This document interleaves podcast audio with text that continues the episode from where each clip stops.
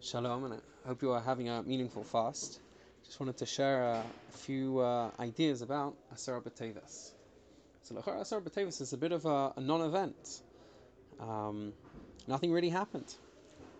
The, the, the siege began, but you know nothing actually happened. So there are different pshatim. Maybe the beginning is uh, is uh, is uh, you know when when things can still be changed, and we, we you know we failed to, to change, and that's why it's so serious.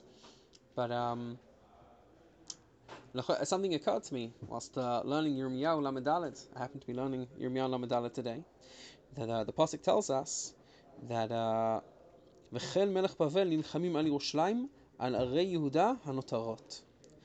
Right, that when the siege is going on, Melech Bavel Nebuchadnezzar is waging war in Yerushalayim on the remaining cities of Yehuda, meaning the other cities had already been taken, they had already gone.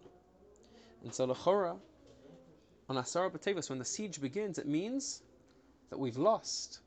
We've lost all of Yehuda. Think about, you know, Gush Etzion, Bethlehem, places that were destroyed on the way. Now, there were, there were some cities that had walls that had not been destroyed, Lachish and Azikah, mentioned in the Pasuk. But, um, all the agrarian people, all the people that had fields, all the people that had farmhouses in the middle of nowhere, uh, they were all. Uh, they were all destroyed already. And uh, maybe, maybe this is uh, how the Tanios line up to Hilchas Kriya. Let me explain what I mean. In Hilchas Kriya, when you see Harabais, you're supposed to take Kriya. But it's not just that. When you see Yerushalayim, B'churbana, you're supposed to take Kriya. And when you see Arei Yehuda B'churbana, you're also supposed to take Kriya. That's the halach in Shulchan Aruch. Kuf Samech Aleph. And so maybe those three times of Terran Kriya match up to the three Tanios, right?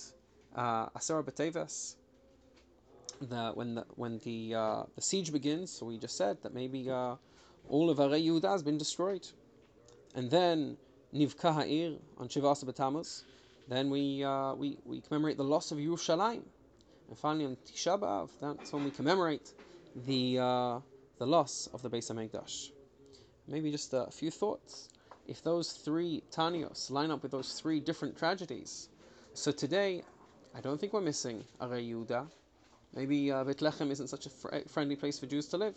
So maybe we are missing, uh, you know, Hebron. Or places in most of Hebron is not open for, for Jews to, to live. It's all uh, Judenrein. Um, and that's uh, that's very sad. But um, I guess you know, thinking about these different things, thinking about the position we are in. Obviously, we're mourning for, for the Beis Hamikdash, but the Beis Hamikdash wasn't the only thing that we lost in the Churban. And uh, I guess as slowly, slowly we see the Geula materializing around us. I think it's uh, worth thinking about the different things that were lost uh, and what we are dreaming of returning to. Good Shabbos.